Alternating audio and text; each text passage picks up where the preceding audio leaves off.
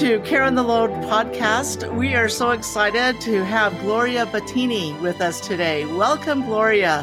Thank you so much for having me. I'm super excited. As you can tell from her accent, she's from the UK. I love speaking to people with accents. My children give me a hard time because they say that I start speaking with an accent when I'm talking to people with an accent. so if I do that, just know I am not trying to do it. It just kind of happens. But remember, it's Gloria that thinks that we have the accent. That's right. So. you know what, though? It's just so curious because I do the same with accents. So we are, I think it's going to be a good mix. Gloria believes, and I love this mission about her, that happiness comes from growth. Amen to that, Gloria. She says, use fear as your fuel. Don't let it stop you from moving forward. Gloria is an emotional wellness coach who helps women heal from emotional abuse for good and go from breakup to breakthrough. Gloria is also a woman on a mission, a mission of healing, empowering, and giving a voice to all survivors of emotional abuse, toxic relationships, and narcissistic abuse. Gloria walked out of a toxic relationship after almost 15 years. She was overcome with severe anxiety and OCD and was in the hands of a narcissist. She knows what it feels like to be trapped, scared, thinking that it's all your fault and seeing no way out. Welcome, Gloria. Thank you so much. Thank you. Thank you. The first time I read about you, I just thought, wow, what a strong woman because I can only imagine what it took for you to walk out of this relationship, a relationship where he did have the power over you. I have friends that have been in in narcissistic relationships and it has taken them years to be able to take that step to move forward to heal. But here you are now helping others. If you'll just share a little bit about your story, mm-hmm. and then we can move forward in how you now help others.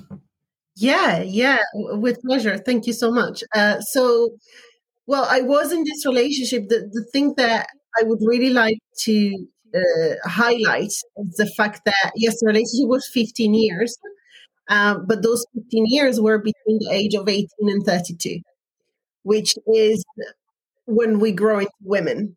So it's, yes. it's very crucial years from your late teenage to your early 30s, where you actually start discovering your identity, like who you are as a woman. And uh, and being in, in, in an abusive relationship at that time uh, and this is something that I experience that, that I um, see in, in the people that I help as well. Um, at that age, it didn't actually give me the chance to build the identity as a woman for myself. And a lot of them have experienced relationship in their 30s. They still experience the loss of the identity that they created. So it's really very deep manipulation you know? It's uh, it's something that takes away your essence. That's the only way honestly i can describe it. Um, but i um, it wasn't even i wasn't even aware of what was going on for a lot of the 15 years you know? For great part of that i wasn't i wasn't aware that the relationship was abusive. I just thought that every relationship has ups and downs and you know i didn't think i was being manipulated. I was so young when we started dating as well that it was actually my first uh, well i did have a boyfriend before but it was my first like more serious relationship. So i just thought that that's what it was you know? But then uh, we moved i'm originally italian actually and we moved together um, to the uk to london. And uh, I started working in events and I worked in the events industry here in, in central London for about 10 years. And um, I started experiencing severe anxiety and OCD. And I thought from conversations that I was having with him uh, that the anxiety and the OCD were job related. They were not. they were definitely not job related. But anyway, I decided to, it got to a point where I couldn't I, I, couldn't deal with that anymore. I couldn't handle it. So I went to see a coach who specialized in anxiety. And she helped me a lot overcome my OCD. And I worked with this coach for 18 months. And uh, uh, halfway through, I would, I actually had dropped half of the OCDs that I had. So when you drop that and when you drop that level of anxiety, even if you've only dropped half of it, you gain clarity. So the space that was occupied by the anxiety and the OCD is now occupied by this clarity that you have and you start seeing things as they are. So I started noticing, oh, but but that thing that he's doing, that's not right. That doesn't sound right. That doesn't fit sit very well. And I started voicing it. And that's when I realized, oh goodness, this is so much worse. Because as I was voicing, I was trying to communicate what I wasn't happy with. You know, there were all sorts of financial issues, uh, you know, uh, smoking addiction uh, from him, like, you know, all these sort of things that I wasn't happy with. And I said, look, we're married.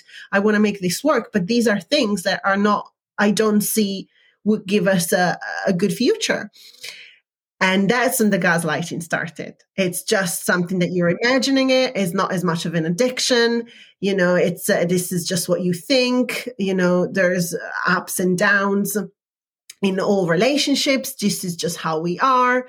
You know, all these sort of things. And then the more I was dropping the, the OCDs and the anxiety, the more those things became prominent and very clear. So, yeah, so it was, it was a realization throughout. Gloria, I think you bring up a really great point there in the fact that uh, you didn't realize where your anxiety was coming from. Mm-hmm. Was there a point where you had that epiphany as to where the anxiety was coming from? Was there one day that you woke up and realized, wow, this isn't just job related. This is something much, much deeper than that. How were you able to determine that? Was it through professional help? Was it through uh, just just realizing finally that uh, maybe this was something that wasn't normal? Um, yeah, I think rather than it being one moment, I think it was that process of growth. So as I was learning, because because when you work with a coach, yes, I was working specifically on my anxiety, but obviously that's all self discovery, right? So you you discover what you like, what you don't like, and um, it was a process. So the more I got closer to myself, so to to who I am, to who I was, the more these questions came up, you know, like, is he the right person? Is he actually doing this? Is he, so it was a process. It was not one moment. It definitely was a process.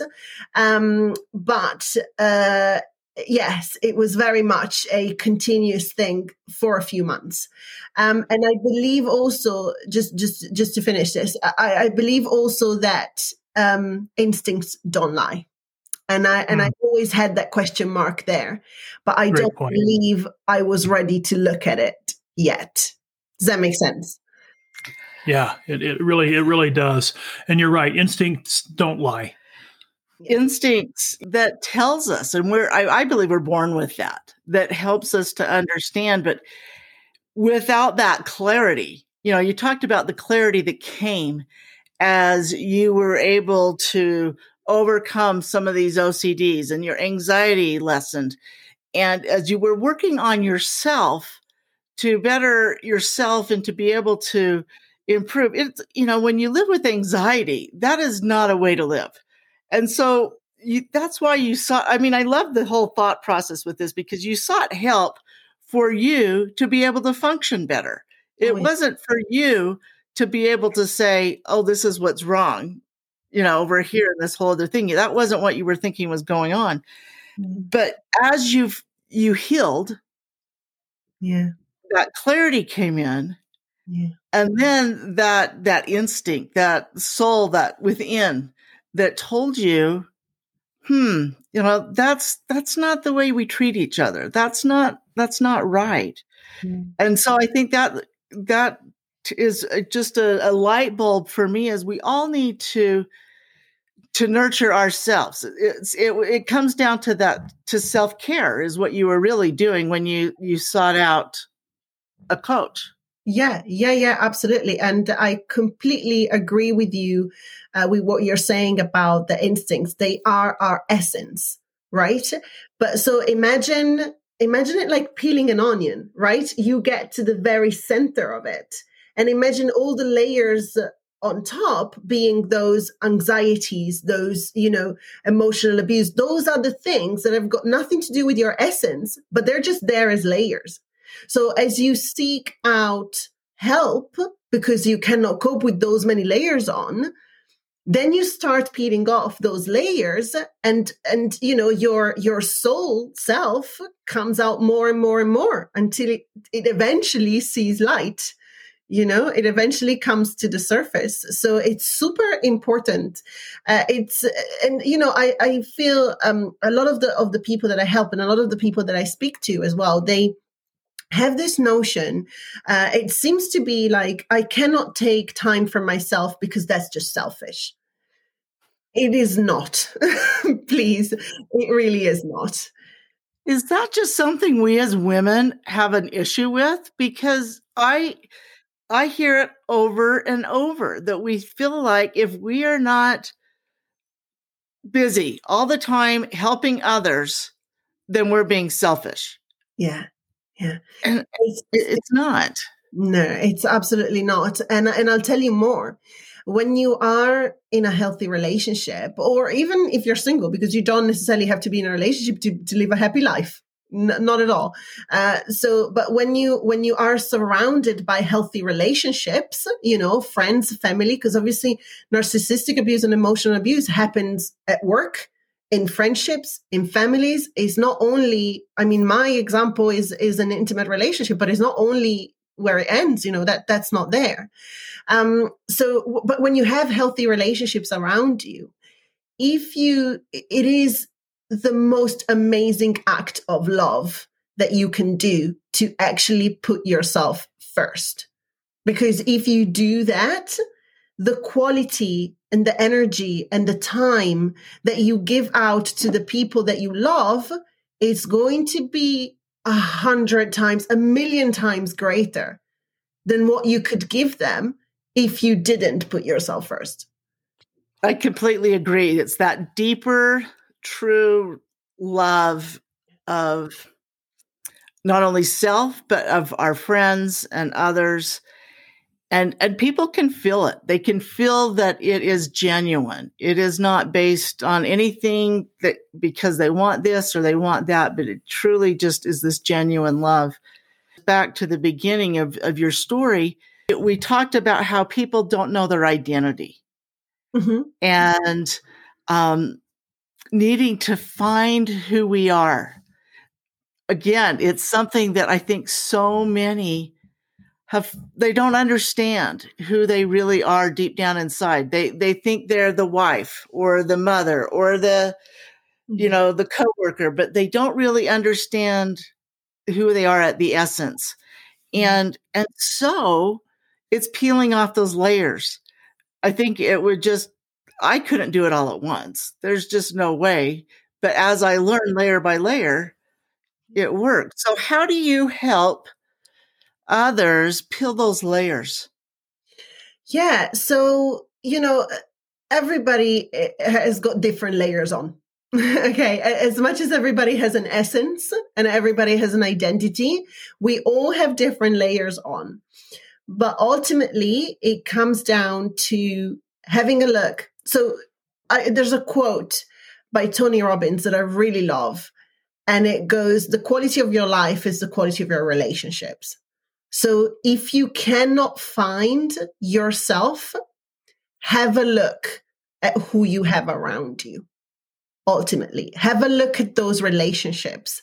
Because if you are with people that are pushing you to be yourself, that are encouraging you, that are showing you things that you might not necessarily notice yourself at first like you're really good at something for example you know you're, really good i mean i recently um, read i don't know if you read it um, green lights by matthew mcconaughey Uh, I, I, actually got that on audiobook because he's got such a great accent.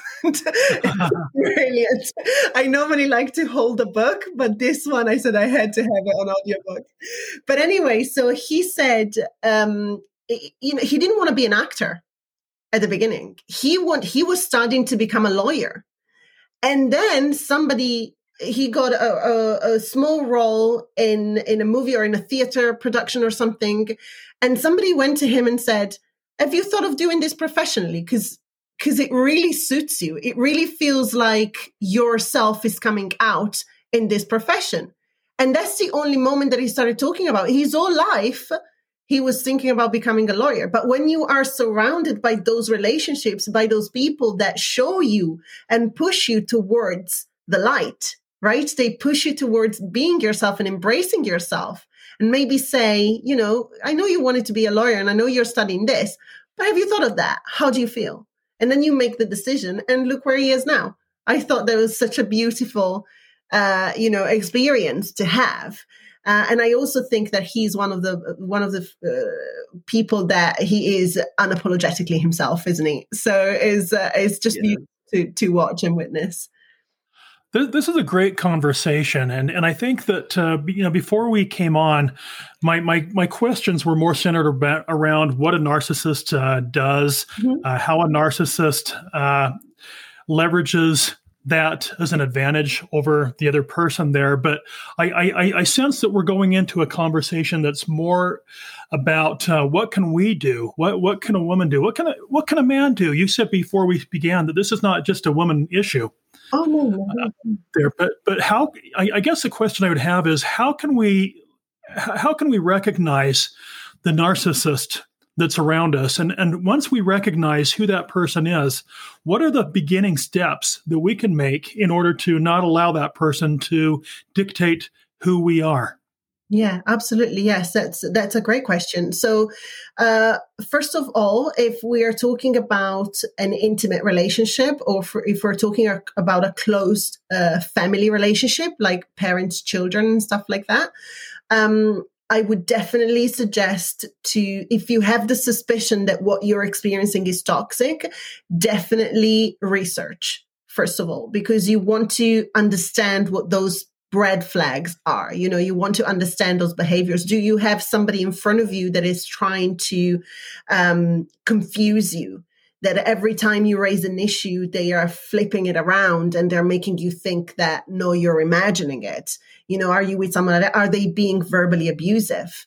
You know are they comparing you to other people? So can you see the opposites so instead of lifting you up and saying go in this direction i think you would be really good at this they compare you to other people and say i don't think you're as good as that person you know so mm. it's, it's really about noticing those red flags and noticing those behaviors and then it comes back it comes down to uh, going inwards so protect yourself first. So if you realize that you are in an abusive relationship or that you are dealing with somebody who, with a narcissist in any way, um, you must put distance between you and the person, no matter who the person is.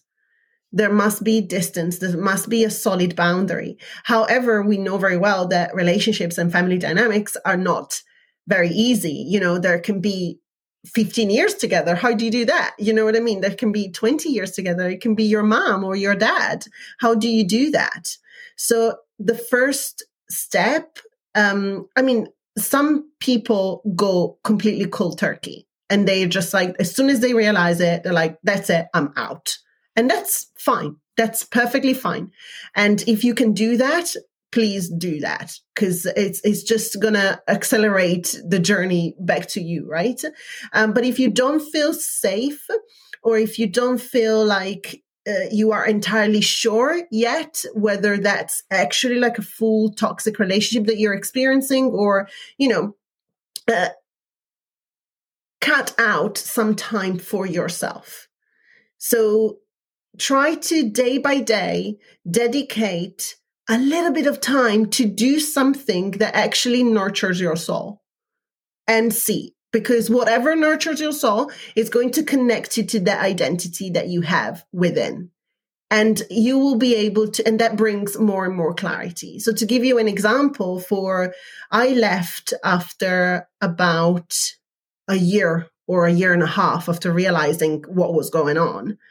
And um, what i did was uh, I, I felt the need to take time for me. I felt the need like you were saying earlier that i felt that need to um, search me you know to, to to to to ask for for help and support. So i i used to work in central london and it would take me i had an hour bus journey to go to go to work every morning so what i did i decided you know what when i was little i used to read a lot and i haven't been reading for years so I utilized that hour in the morning on the bus. Instead of being on social media or just listening music, I would bring a book. And that was my hour for myself. Nobody else was there apart from the strangers and other commuters on the bus, but nobody who knows me, nobody who wanted to chat, you know, nothing at all. It was just my time. And even though it was on a crowded London bus, I would, you know, I had carved that little space for myself. And day after day after day after day, you know, I was reading, and for some reason, you see, the soul, the instincts, never ever lies. For some reason, every single book that I was reading, it was somebody about a character that was struggling with mental health or it was always about those things. And I was recognizing myself. I was like, oh my goodness, but that's how I feel. That's how I do. And I was picking those books without even knowing, right? And uh, and that's what made me what brought even more clarity. So, you know, if you feel like you when you were little, if you played a sport, and you haven't been doing that for a long time, do that. Take an hour a week or take 30 minutes a day, however long you have, but reconnect to that child, reconnect to that person, because that's going to be your essence. And you're going to give that a chance to come out and see more clearly. So, so taking back our lives I, I hear you loud and clear. That that's a critical component to to healing is taking back our lives. But you know, the, the inevitable question, and we we talk to a lot of people. We've talked to a lot of women who, and I'm sure you have as well, who will say something like this. Uh, you know, I I recognize I'm in an abusive situation. I recognize that I've got a difficult situation that I'm dealing with, but I just can't break away because of whether it's because of economics, whether it's because of, of children or some other situation. So, what we find is that the, the courage to make those difficult decisions in our lives are, are almost debilitating. How do you deal with that when you're talking with women in a in a similar type of a situation? Mm-hmm. I uh, uh, first of all, it's a very delicate conversation to have. It's not. It's not an easy conversation to have because you you want to make the person feel safe, and you don't want to push them away. So you don't want to you don't want them to be scared, so that they are going to completely break away from from that and never wanting to seek help again. Right. So it's mm-hmm. very important that they are able to see that they that they not they're able to see but it's very important that they have the desire to make that change okay? They say look i have no idea. I feel so overwhelmed. The kids the finances this and that. I really want to go but i cannot see a way out. That's one story. But there's the other side of somebody who is actually not ready. And it's saying you know, oh yeah, I would love to, but you know, the kids, this and that, and they don't have the same desire. Ultimately, every single person is in charge of their life and of their destiny. So to me, who I want to help as many people as I can, when I come across somebody who doesn't want to, it breaks me. You know, it's it's somebody who is giving up on themselves. And I cannot I, I can't.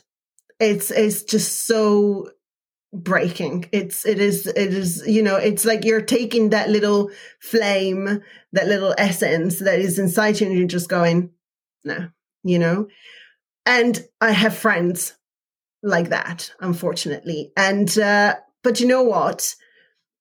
I trust people, I trust humanity, and I trust that one day when they're ready, whatever is going to happen, they are going to wake up and turn it around. Wake up in a way that uh, sorry i'm saying that in a very positive way. You know they're they're gonna they're gonna see uh the, with clarity and and they're gonna turn this around. Um but there is one um exercise it because obviously you know on social media and stuff that's a beautiful platform because you reach people that they might be ready, they might be not, but you still can say your message, right? Mm-hmm. You can right. inspire and you can still in, encourage. So I feel that it's it's it's a very powerful thing. And sometimes they're not prepared to have a one-to-one conversation, but they're prepared to listen or to watch a video, you know, because they it's it's okay. There's nobody else involved rather than themselves, which is beautiful. And um, I always say uh, first of all, we are in charge of our lives, and then there's an exercise that I like to do, and uh, is it's called the rocking chair exercise. It's it's the rocking chair. I can't remember if it's an exercise or experiment, but it's it's an exercise that we use in coaching, and um, it's about closing your eyes and thinking ahead, thinking in the future. You are 120 years old, 95 years old. You're on the porch of the perfect house of your dream. You're sat on a rocking chair. You're sipping a tea, a coffee, or eating an ice cream, whatever that is. And you have the chance to look back at the movie of your life. What would you like that movie to be? What would you like to see? What would you like people to say about you? What would you like to be remembered for? And where are you now? Are you on that road? Are you on that path? Because if you're not, it's only going to take your decision to put yourself on that path. Right? Ultimately, it's, it's our decisions at the end of the day. It is ultimately our decisions, which takes the healing to be able to understand that we have that strength within to take that step. Yeah. yeah. Because until there's the healing that takes place, we can hear, we can learn, you know, from all these other experiences and friends suggesting certain things, books that we've read that mm. relate, we can see ourselves in the stories and the characters. But until we heal to a degree, so we have to take these steps those layers of healing so that we can have that light within flicker mm-hmm. brighter and brighter until we have that courage to take that step forward. Yeah. You know also what it is? And it's the first step. And I always say when you've done this step, you're halfway through. And it's the awareness. Awareness is the first thing because it puts the ball in your hand you know, you wake up to it. You're suddenly aware and you're like, oh, I didn't know this was happening. What am I going to do with this? And it's your game. The ball is in your in your in your half of the of the court, you know? There is, uh-huh. it's completely yours. So what are you doing with that? What's been given to you? You know, I'm very I've I always feel very um uh an urgency in life you know it's very short and very long at the same time and i feel that with the time that we're given here why would you want to be scared what makes you want to be scared you know i was listening to you talking about that uh, rocking chair mm-hmm. therapy mm-hmm. or or analysis there and and as you were sharing that th- about thinking forward thinking I was thinking about what do I think about when I'm not thinking, mm-hmm. and and that might seem odd, but uh, the the the answer was I often think about the past versus the future, mm-hmm. and and I think you've really hit on something there about the importance of visualization, the importance of vision. Uh, we we talk a lot about vision and about clarity and uh, how important that is. And it's difficult to make a change if we don't have a vision of what that change might look like. Yeah. And so let's go back for a second. I, I as you were as Annette was uh, sharing your your bio, one of the sentences that uh, she used was, "You use fear as your fuel." Now that might seem a little bit counterintuitive to some people who might think that you should use hope as your fuel. Why would you use that word fear as your fuel? Because the, f- the fear is the thing that can stop you. Hope cannot. So if you turn around the thing that stops you and you use it as your fuel, it's not going to stop you anymore, right? So fear is about memory. Okay. We are afraid of something because we either heard that it's bad and that it hurts, or because we experienced it in the past and it hurt and we don't want to experience it again, right? So our brain is sending us, don't do that. It's, you know, it's, it's gonna, it's gonna be bad. Don't do it, right? Um, but it could also be something that makes you feel uncomfortable. You know, it could be something that you have to take a step, like starting your own business or applying for a certain job, that it's outside of your comfort zone. Now, when to, if you get the thing that you want to do that's outside of your comfort zone, what's that going to bring to your life? Growth, which is happiness, right? So if you let fear stop you, you let growth stop.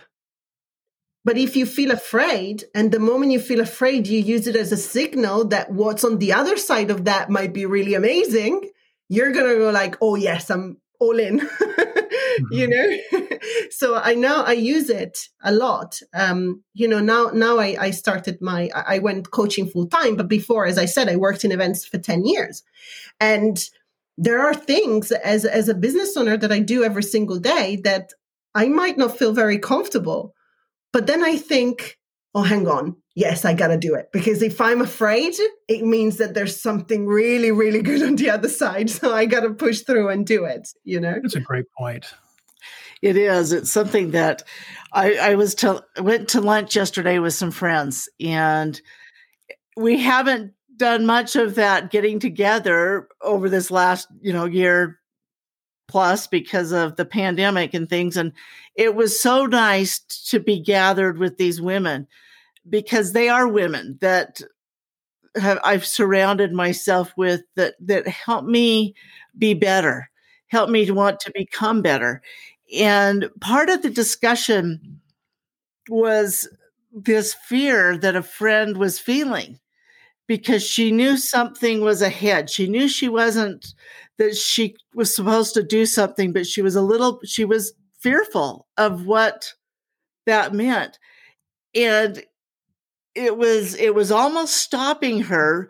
But as we were able to, to talk, all of us together and share our thoughts and, and, um, ideas, all of a sudden she had this little, this switch where that fear went from stopping her to propelling her. It became the fuel. So it's interesting how I had that visual yesterday in in what it really did in in someone's life that that we could see and we said, you know, let us know. We mm-hmm. want to know what is on the other side. Yeah. We want to we want to be a part of the journey. So so help us to understand because she's she knew there was she doesn't know exactly what that is, mm-hmm. but she knew she was going there and that's you know mm-hmm. was that fear mm-hmm. and so it's it's mm-hmm. so interesting in life how that fear can either stop us mm-hmm. or it can propel us mm-hmm. and and i've had many years of it stopping me and and i had to learn that that you know just like you said when that fear comes up why am i going to push through it and use it to push through, you know, or what is it? And so we're just grateful for that.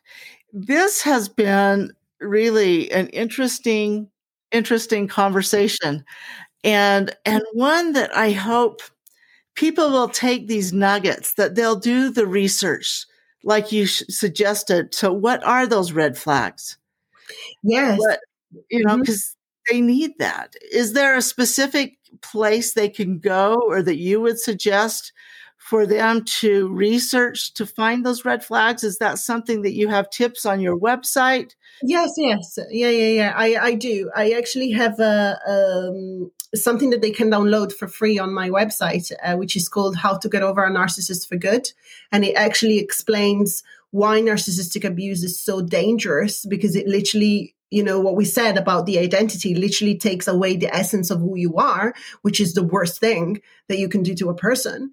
Um, but then it describes really the red flags and also what you can do when you find out and you know how to to help yourself out of the relationship. So there's definitely something that they can download on my uh, website the selfmasterycoach.co.uk and uh, there's a free download. Is straight away there at the top. So so it's it's easy and uh, yeah and it's it's very useful. But um, yeah some of the red flags um, is uh, definitely when they um, become uh, really hostile in terms of you voicing what's not good or what you're not okay with somebody that doesn't let you do that, somebody that doesn't accept your, you know, your desire to communicate those things, that is definitely a red flag. Absolutely. Um, anything that gives you discomfort in the relationship, even intimate things, you know, uh, things that make you feel uncomfortable, those are all things that you know, a healthy relationship is somebody that you can be open with, that you don't need to be scared of. If you feel like you have to walk on eggshells when you're around them, that's a massive red flag as well. Uh, but there's definitely a, a, lot more on the um, on the on the download um, for them to look at for sure. Um, yeah. Thank you, and we will put a link to your website in our show notes, so it'll be simple you know, for people to find that there as well. You, you, you know what I find, Annette, as we're having this conversation, you know, I, I you know me, I, I like analogies and I and I like symbols. And uh, the analogy that I that I think of here is is that there are too many of us that get stuck in the mud. Uh, we we we get our car and, and you know what happens with the wheels when we get stuck in the mud? They just spin and spin and spin. And I mm-hmm. think that there are so many people out there, and, and even today, you know, and, and while we've been talking about relationships and, and narcissism, this whole idea of anxiety goes much, much further than just relationships. We've we've all seen anxious behavior. We've we've all had anxious behavior during the last 13 months as we've had to change the way that we do things. Yeah. Uh, could you just maybe give us a couple of quick ideas as to how you deal with anxiety and, and anxious situations and to make those situations less anxious? Yeah, absolutely. Uh, so when we're dealing with anxiety, it's very, very important that you change your focus. So if something gives you anxiety, is because you're focusing on the thing right? So you're focusing on the external rather than focusing on yourself. So it's very important that first thing you do that you change the thing and you focus on yourself and you check in with your emotions, with your state, how you're feeling. Okay. First of all, that's most important thing. So don't, don't look out outward but inward always that's the first thing to check in with yourself and then be very forgiving of yourself. Because sometimes when we feel anxious about certain situations and stuff we we almost feel like we are wrong for feeling anxious you know? It's like why am i feeling like this? I don't have a right to feel that. You have a right to feel any way you're feeling. It is your birthright okay? So be forgiving towards yourself and be patient and uh, um, you know especially with with the past uh, 13 months that that we've experienced you know a, a, lot i've come across a lot of people that are not comfortable in necessarily going out yet. But they feel embarrassed you know to talk about it because they don't know what people are going to think if they're not ready. That is you're focusing on the outside. Focus on your needs. What do you need do you need to stay home for another week? Then do that. Allow yourself to feel this discomfort and just, you know, deal with the, feel those emotions and be very forgiving towards yourself. And another thing when it comes to anxiety is to uh, take uh, small steps. So we often get anxiety because we straight away see the big picture right so we we are we instead of saying i don't know somebody um I'm going to use again, I'm going to use the same example for the past 13 months, but you might get anxiety if you live outside of the city and you think about going into the city, you might get anxiety thinking about their journey, right? So prepare yourself. So if it gives you discomfort to go all the way there and you know that you have to go all the way there in a week and there is no way of you not going, then go out on the first day and go up to the bus stop. And then go out the second day and go a little bit further. Train yourself because it, the brain um, accepts what's familiar whether that's good or bad it accepts bad things because they're familiar too so so uh, get your brain accustomed to what's going to happen right so get get it to see slowly, step by step by step. We, we, we kind of end where we began, which is the importance of self love. Yeah. It is. And the thoughts of being kind to ourselves, being forgiving, and mm-hmm. and the just the thought of that our brain accepts what's familiar. Yeah. And just that thought, you know, just things within all of a sudden I say, it does. It really does. And so there is this this importance and value in training ourselves in whatever aspect of life. And um, so many wonderful things here in this this conversation, Gloria. I really, really appreciate it. Is there anything before we end that you that we haven't discussed that you wanted to share? Um, you're not alone whatever is happening to you right now, whatever you feel that is so big that you cannot deal with that, or if you feel, oh my goodness, is this only happening to me? Why do I feel this way? You are 100% not alone. Know that. There is somebody somewhere that is going through the exact same thing. So you are never, ever, ever alone. So seek your people. Seek the people that, you know, if they are not in your, in your surroundings right now because you are in a family that is unhealthy, you know, that is, that is toxic for you, or you are in a relationship that is toxic, see and, and seek those people that, that are actually your, your people, you know, the ones that, that, you know, there's always someone like you, always there is always someone like us. And Gloria, thanks for being our people.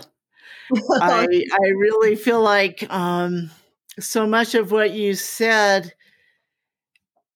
relates and is the message of Carrying the Load that we aren't alone and someone's been there before.